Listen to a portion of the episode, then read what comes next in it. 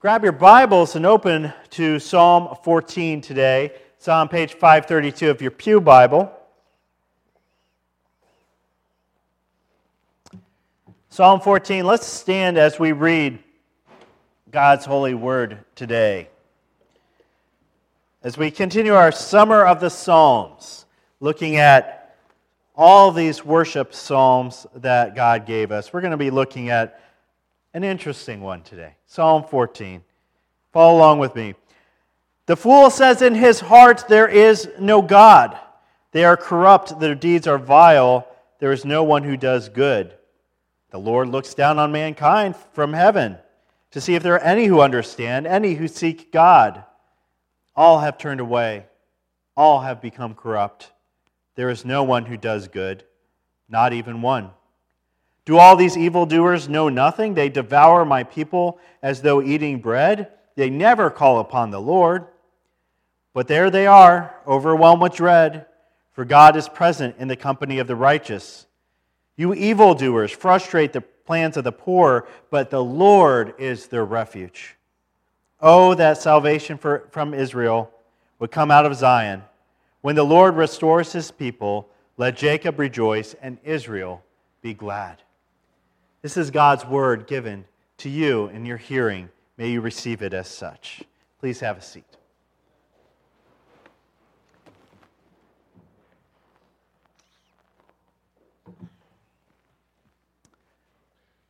Back in 1908, the New York Times had a series struggling, wrestling with this question of what is wrong with the world. That was the topic of a whole series they had. What is wrong with the world? Can you imagine if we went out today and polled people coming in and out tops and said, Excuse me, what's wrong with the world today? What kind of uh, responses would we get from that? Probably a lot of finger pointing. Probably a lot of, well, the, the Republicans are what's wrong with the world. The Democrats are what's wrong.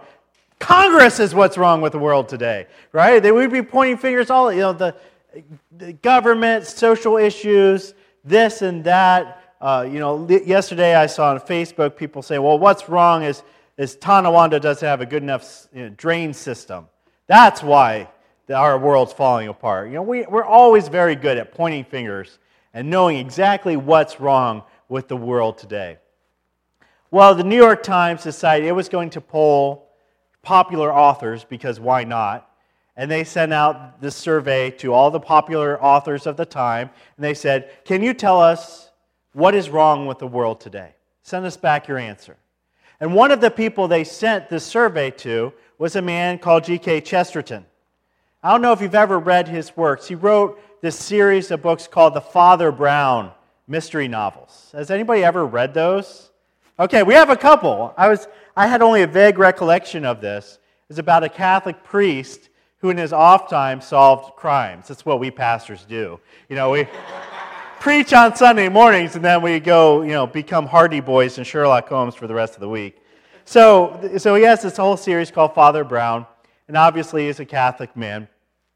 And so he wrote back his response to this question What's wrong with the world? And out of all the responses the Times got, his was the shortest. In fact, it was only two words. He said, I am.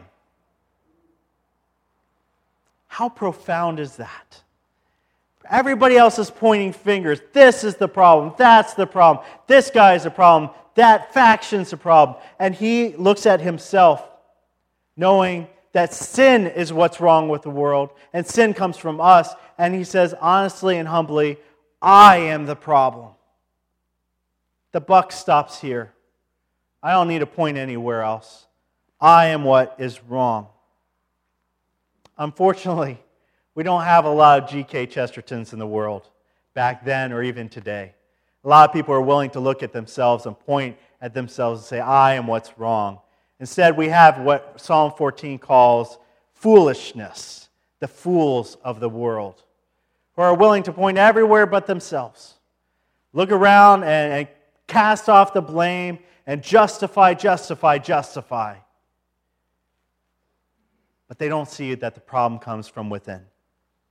And so we need to read Psalm 14. We need to hold this up as a mirror to ourselves, as a stark look at this concept of foolishness.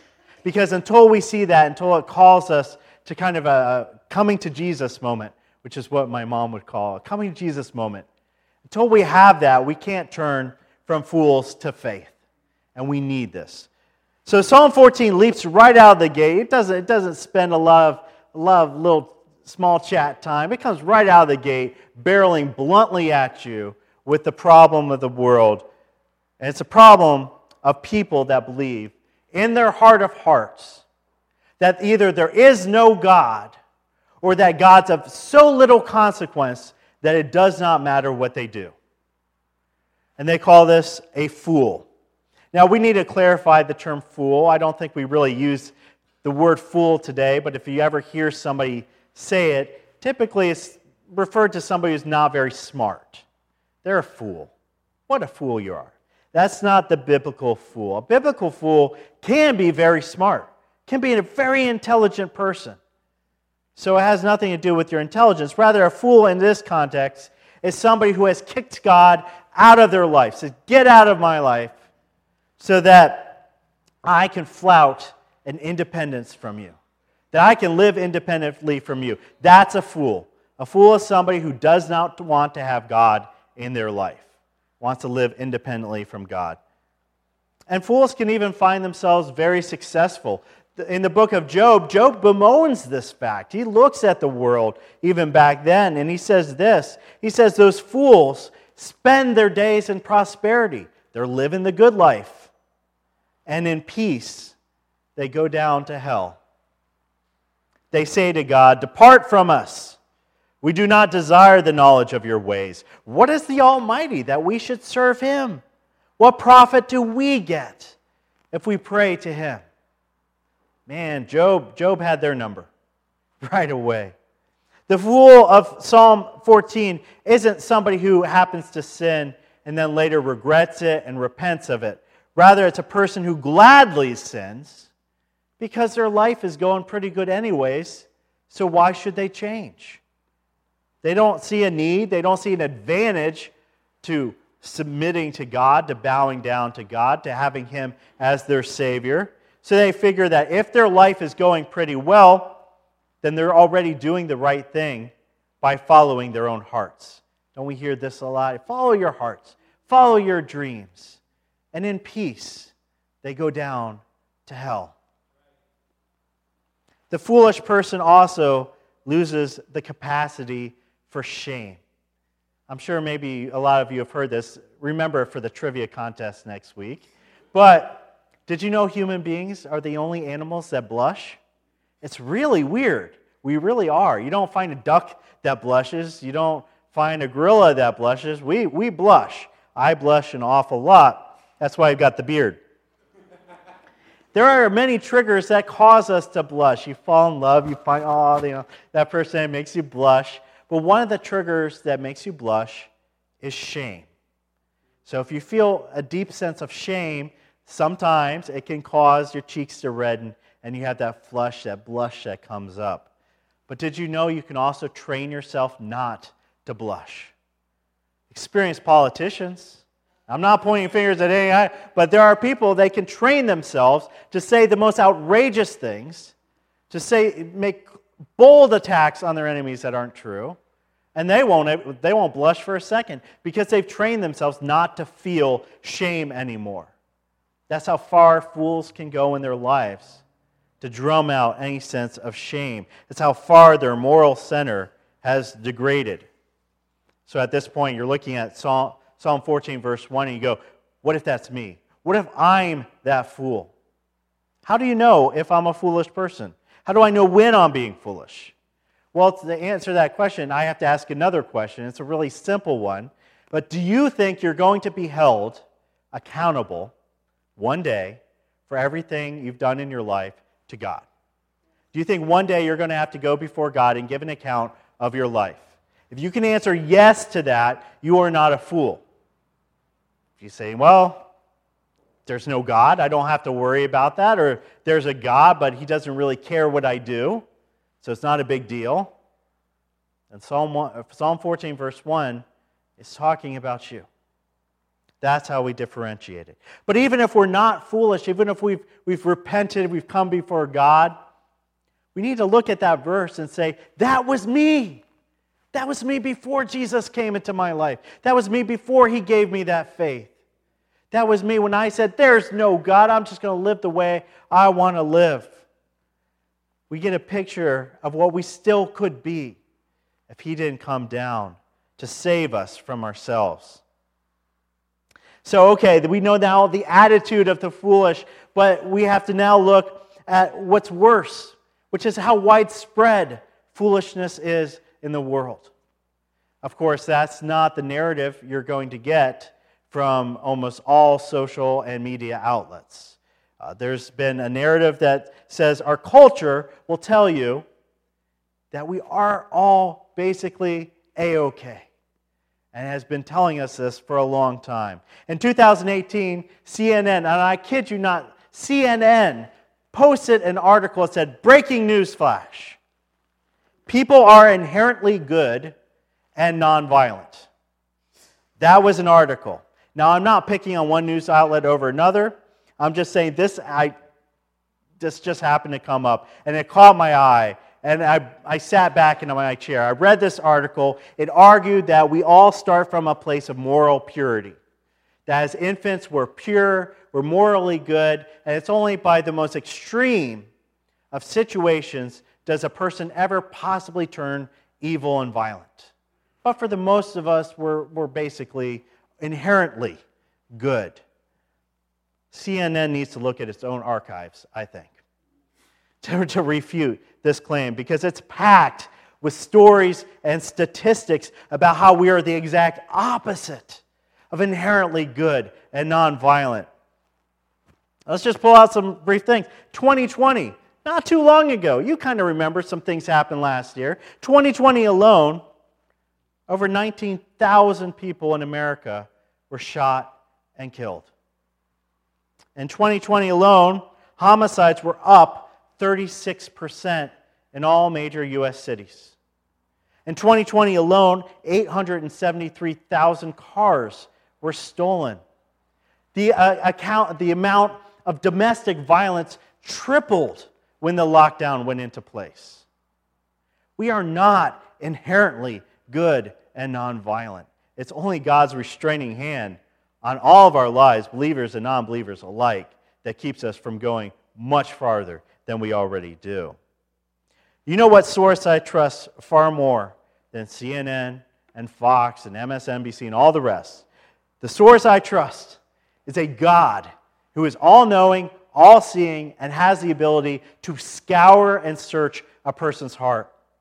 And here we see in Psalm 14 God going on a fact finding mission in verse 2. He goes over the entire globe, he has that ability, and he does a search. He does his version of a Google search here. He goes on a fact finding expedition to see how much inherent goodness exists in the world. And he gives us his report here in verse 3. All have turned away, all have become corrupt. There is no one who does good, not one. That's the report. Foolishness is not a rare phenomenon, it is not a scattered phenomenon, it is the norm of a fallen world. It is everywhere. Every single birth on this planet is a start of a new rebellion against the Lord. Please don't put that on a greeting card and give that to your friends when they have a new kid. Say, oh, your kid is a start of a new rebellion against God. But it is. That's because of what we Calvinists call something called total depravity, which means sin has infected us so greatly and so deeply that it touches every part of our life, and that on our own, we would never come to God. We would never choose goodness. We would never choose Him. We would just choose sinfulness and self centeredness. So, the first step to becoming something other than foolish is having the courage to look at yourself like G.K. Chesterton and saying, I am a sinner. The problem starts with me.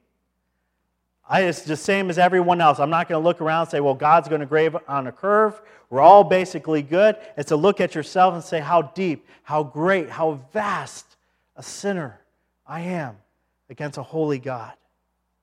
It's a step I think we need to take every day, lest we start to buy into this lie that the world desperately wants us to believe. Well, if you're already feeling uncomfortable, as Psalm 14, probing a bit of uh, tenderness here, then brace yourself for verse 4. Because the author here notes that when it comes to the foolish, there's no brakes on the wickedness that they perform. He writes this He says, They devour my people as though eating bread, they never call upon the Lord. Talking about persecution of the saints here. Back in January of 2021, here, there's an organization called Open Doors. And its whole purpose is they monitor the amount of Christian persecution in the world. And every January, they put out their annual report. And in this year's annual report, they said one in eight Christians in the world right now live in a country that persecutes and discriminates against Christians. We don't know what that feels like in America. You can believe that we're under persecution. We're not really. Not considered, not compared to Egypt and a lot of countries in Asia, and especially the worst country in the world right now to live as a Christian is North Korea. If you are a Christian in North Korea, as a one way ticket to a labor camp or straight to the executioner's block. There's a lot of persecution in the world today and the government of North Korea. It's run by the same evildoers that Psalm 14 talks about because they are devouring God's people. They're trying, no matter what they can do, to stop the word of the gospel from getting out and stop people's lives from turning to God. And what's really unsettling about verse 4 when you read it is this metaphor here. It's how he talks about how wicked people are so used to devouring God's people. It's like for them, it's like eating bread.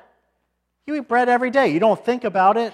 It's like for them just something they do every day. It's so beneath their notice, they don't even notice it anymore. They're just so used to, to hurting God's people. This is uncomfortable for us. If we're on the side of God, if we throw our lot in with God, we open ourselves up to persecution and ridicule and being ostracized by our family and our friends. And so that fear alone might prompt us to stay on the good side of the world, but if we do that, we're on the wrong side of God. I would, any day of the week, want to be on the wrong side of the world than to still be an enemy of the Almighty, and I hope you feel the same. Well, it's not long in, in Psalm 14 that this psalm starts to turn the tide against the foolish. And by verse 5, it says that even the most adamant atheist, even the most secular humanist in the world, late at night when they don't have anybody else to impress, is filled with a bone deep terror that God is not for them. Even atheists know there is a God, and they know God is not on their side. They know in their heart of hearts that one day they must stand in front of the judgment seat and give an account of their lives, of their wickedness. But even as it says here that God is frustrating the foolishness of the world, something more astounding happens between verses 4 and 5. It's subtle, it's quiet, but it's there. And I want you to catch it. Did you notice there's a bit of a, a bit of an odd, a bit of a contrast here, a bit of a, a conflict within this psalm. In verse 3, it tells us very plainly, says, There's no one who does good, not even one, right? The Bible says, Not even one person in the world who does good, who follows God. But in verse 5, there are now righteous people who are communing with God. Well, either the psalmist left the room and somebody came in and finished the psalm, which I don't think happened, or that between verse and 4 and 5 is the gospel, is where the gospel comes in, because something had to change to take these fools who on their own would never turn to righteousness, had no capacity for righteousness, that something came in, something or someone who could come in and pull fools and take them to faith. And that, of course, was Jesus Christ. Psalms 14 is subtly hinting at a Savior who comes down. This great story where God came down to earth as a man to rescue the foolish from themselves. And one by one, angels rejoice today because Jesus takes these godless people and turns them into worshipers. He takes people who are rebels and turns them into praisers. And one by every time that happens, the Bible tells us the angels rejoice and they praise God and they throw a party because one more of the lost, one more of the foolish is now found and will be found forever. Jesus brought these people who were previously frustrated by God. They were against God. God was against them. There was that tension, and they were going to lose. And now Jesus pulls them out of that situation and draws them into a loving refuge where they can commune with God where God sees them as his family and loves them. The weird thing is, what terrifies the sinners delights the saved, and it can be the same thing. Think of it this way if you were in the middle of a, a bank hostage situation and the SWAT team kicked down the door and came in with all their guns, well, if you're a robber, that sight's going to terrify you. But if you're one of the hostages, that's going to delight you beyond all measure. And so it is with God.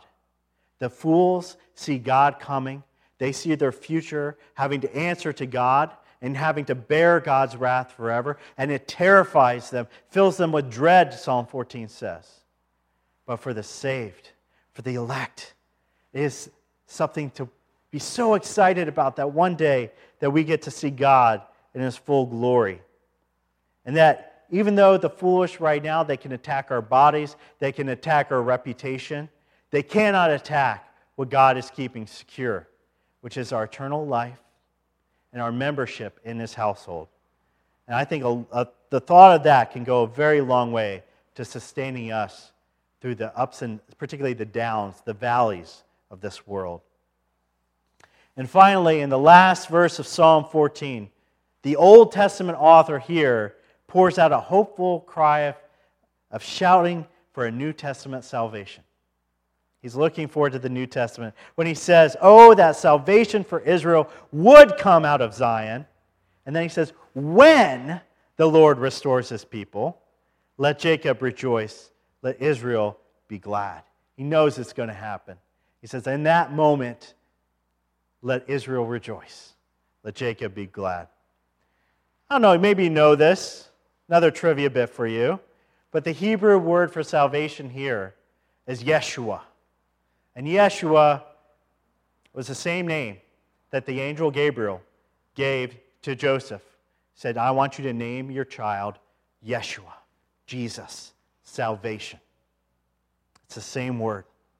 And this child would grow up to be the salvation that would, as Psalm 14 puts it, come down from that mighty hill of God's rule coming to restore his people back into a state of grace and righteousness after living as fools for so long. And the response of all of us who have experienced this salvation, experienced this moment, ain't none of us who have never been fools in our life, we've all been there. But all of us who have been pulled out of that and restored is to rejoice, as Psalm 14 does, with all our souls to be glad day by day in our hearts because what was so very wrong before is now so very right because our Yeshua has come into our lives, has saved us and redeemed us and called him, called us as one of his own. Let's praise God today, for we are saved from our foolishness. Dear Heavenly Father, we don't proclaim Psalm 14 with arrogance, but Lord, rather from a state of humility, knowing that this was us. This was us shouting with our life and our actions that there was no God. We could do whatever we wanted, it didn't matter until we learned the truth, until you planted that seed of faith into our hearts and you called us to you. And for a lot of us, that was painful. That, took a lot of, a lot of humbling, a lot of wrestling, a lot of screaming matches with you. But Lord, you saw it as worth it. You saw it as worth it when you stretched out your arms and you died on the cross for us. And so, Lord, may we never take it for granted that you have called us out of foolishness and into faith. May we never want to go back to that life, Lord, even as it tempts us, even as the world says, yeah, but this is, this is an okay thing to do. Doesn't matter. Everybody else is doing it. Doesn't matter if, Lord, you say it's wrong. May we, we see evil as evil. May we see good as good. May you help to clarify our worldview. Help us to love you even more as we read through Psalm 14 and apply it to our lives today. And all God's people said, Amen.